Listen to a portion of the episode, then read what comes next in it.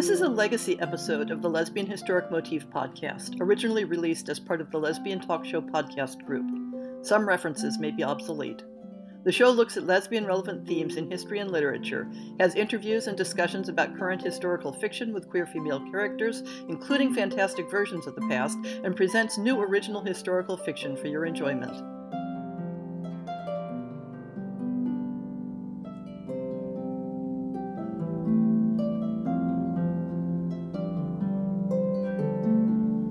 Welcome to On the Shelf for August 2018. It's been an entire year of the weekly schedule for the Lesbian Historic Motif podcast. For our first year, we were on a once a month schedule, and for our second year, we've posted every week. But never fear, we aren't increasing the frequency again for the third year. Producing this podcast is an amazing experience. Not only do I get to talk to you about my favorite historical research, but with the expanded format, I have an excuse to hunt down authors of lesbian historical fiction and grill them about their work. I've also worked to bring more awareness of the fiction that's out there, whether it's via recommendations from my author guests, or topical lists of stories with particular themes, or the new original fiction that we're including in the podcast. My very selfish goal with this podcast is to find out about great lesbian historical fiction and to encourage people to make more of it. I'm always looking for new ways to support the field. If you're an author of historically based fiction or a voracious reader with opinions about what books people should know about, please feel free to contact me about being on the show. I'm always looking for new voices to feature. The blog version of the Lesbian Historic Motif Project is finishing up our summer run of journal articles. July's theme was 17th and 18th century topics, including Emma Donoghue's discussion of the intersection of the themes of lesbians and hermaphrodites, Clorinda Donato's examination of John Cleland's edition of Catherine Vizzani's biography as a commentary on his contemporary, Lady Mary Wortley Montagu. Jacqueline Holler's look at the sexual and religious transgressions of a 17th century Mexican heretic, Susan Lanser's consideration of homoerotic literature of 17th century England as a way of constructing a feminist consciousness, and Tim Hitchcock's review of various attitudes towards female homosexuality as part of a general study of sexuality in 18th century England. That leaves the month of August to cover all the assorted articles that I couldn't fit into any of the previous month's themes.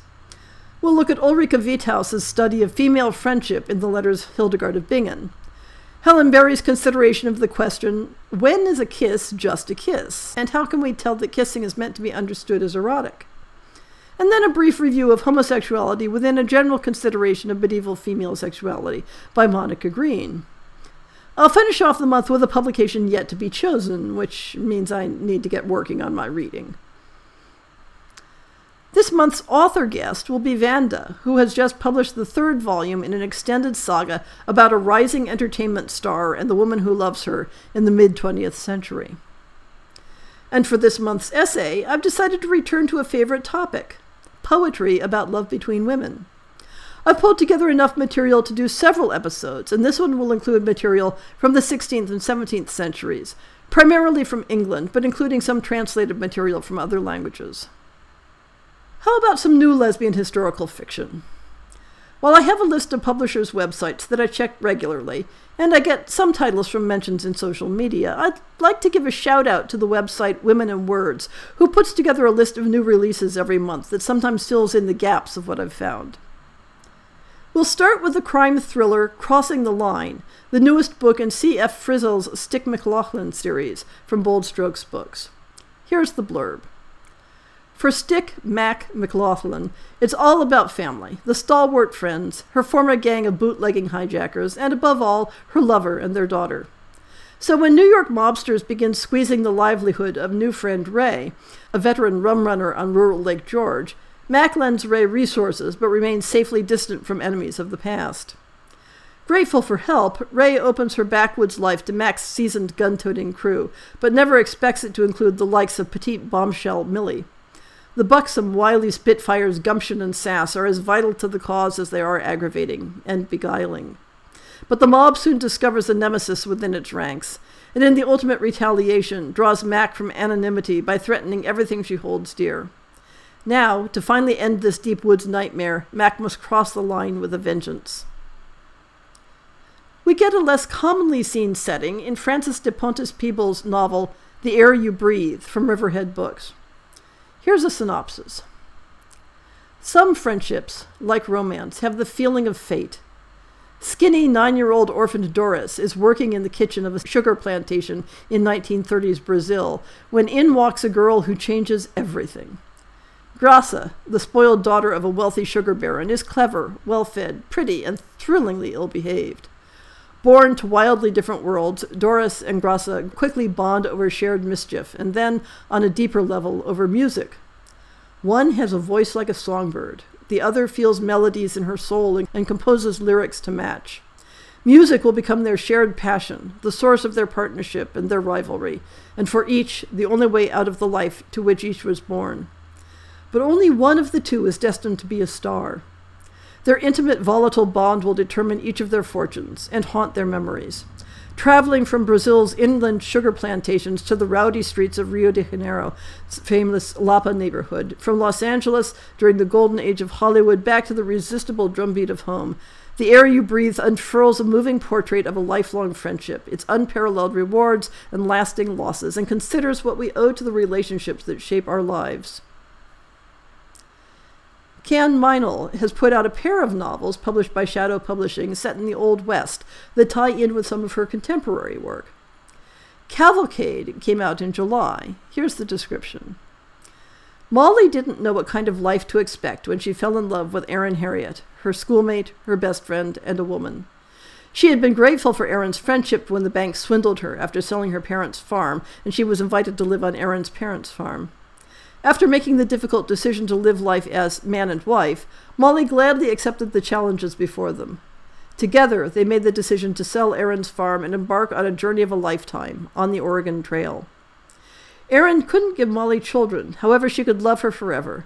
But leaving the area where they had both grown up and where everyone knew the women was the only way they could be together without questions about the true nature of their relationship.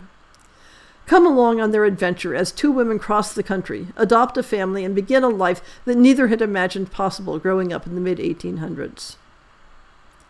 The sequel, Pioneering, comes out this month. One family's saga had only just begun. In the epic sequel to Cavalcade, we find out what happens to the Harriets once they arrive in Oregon and take up their claim. Aaron and Molly have arrived in Oregon with their family granted 640 acres of land for married couples under the organic laws of Oregon. They have to build their home, farm, and eke out a living from the raw land. Wolves, bears, and wildcats are the least of their worries in this new land. Hard work and trust in each other to do their very best are the keys to conquering the wilderness as they pioneer their lives on the high plains of Oregon. Come along as they and their family live a life that few attempted in this wilderness through the Blue Mountains of Oregon.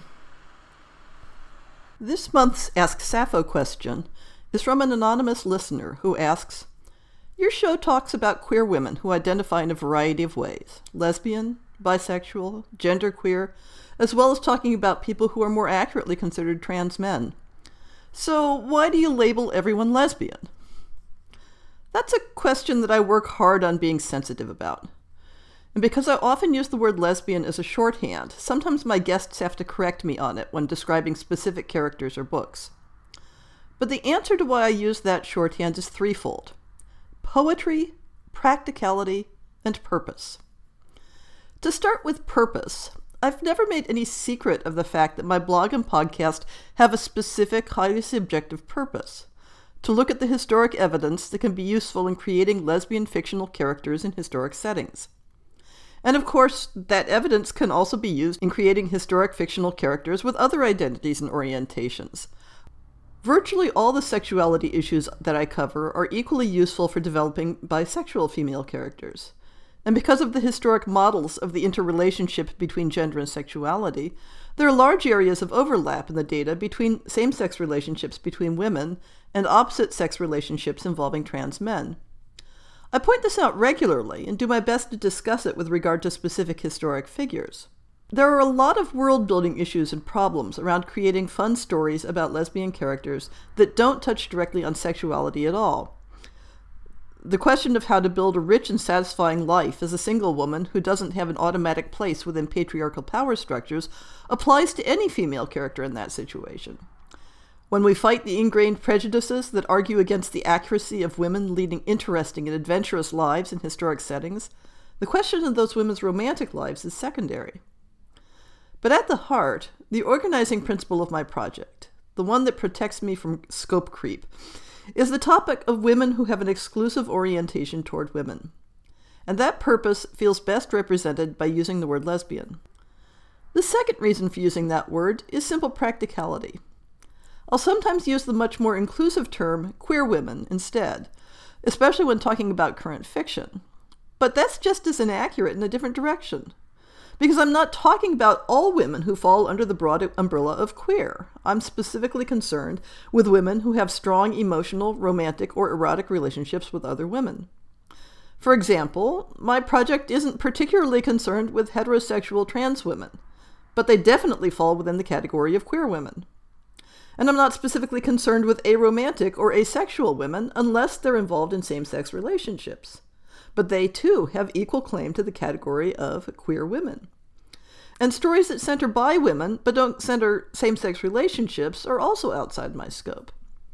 So, no matter whether I use lesbian or queer, I'm being misleading in some fashion, either on the side of exclusion or inclusion. Quite frankly, it's just too cumbersome to say, women who have strong emotional, romantic, or erotic relationships with other women every time I'm making reference to the topic of the blog and podcast. I need a practical shorthand, and the word lesbian makes the most sense. The third reason comes down to poetry. As women who love women, we have the glorious luxury of a poetic heritage for naming ourselves. The name of Sappho and the heritage of the association of Lesbos with love between women is an unparalleled gift. When you look at the historic terminology used for gay men, or for transgender people, or for those with non binary identities, you realize just how lucky we are to have words to talk about love between women that are not only positive in connotation, but that evoke beauty and a rich history that literally stretches for millennia. It's a gift that we shouldn't lightly discard or avoid using. Part of that poetic heritage is that the words lesbian and sapphic throughout history have more commonly been used as adjectives than as nouns. They have described feelings and acts more often than people. So when I use the word lesbian to talk about relationships between women or types of erotic activity, there's a historic basis for understanding that as encompassing all relationships between women, not just those that are based on an exclusive and specific identity. The editors of the collection, The Lesbian Premodern, point out a double standard in modern scholarship, where many theorists seem to require historic women to be exclusively and overtly homosexual to earn the label of lesbian, while men in history are granted membership in the gay club on the basis of any homosexual activity, regardless of the rest of their lives. Rather than using the term lesbian in this project to erase women's bisexual identity, I use it to recognize their queerness in the face of an academy that often considers women's same sex relationships to be a trifling or dismissible digression unless the women in question stand on a figurative table and proclaim their utter rejection of men. The narrowing of the definition of lesbian or sapphic to this type of exclusive orientation is a fairly recent phenomenon, barely reaching before the turn of the 20th century. And that fact has sometimes been used to erase the very concept of women's same sex desire in the past, with people arguing that if there was no word that designated an exclusive orientation, then such an orientation must not have existed.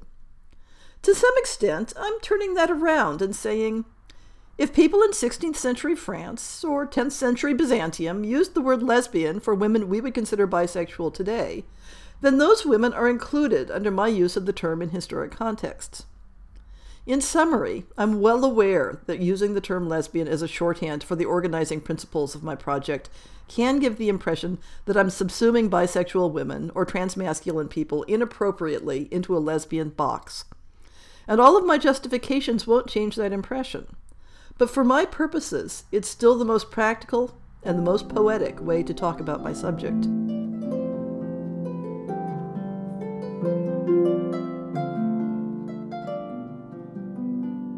I hope you've enjoyed this episode of the Lesbian Historic Motif podcast.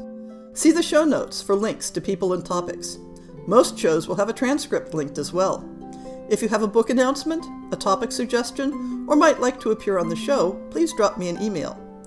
If you enjoyed this podcast, please rate it and subscribe on your favorite podcast app, and consider supporting our Patreon.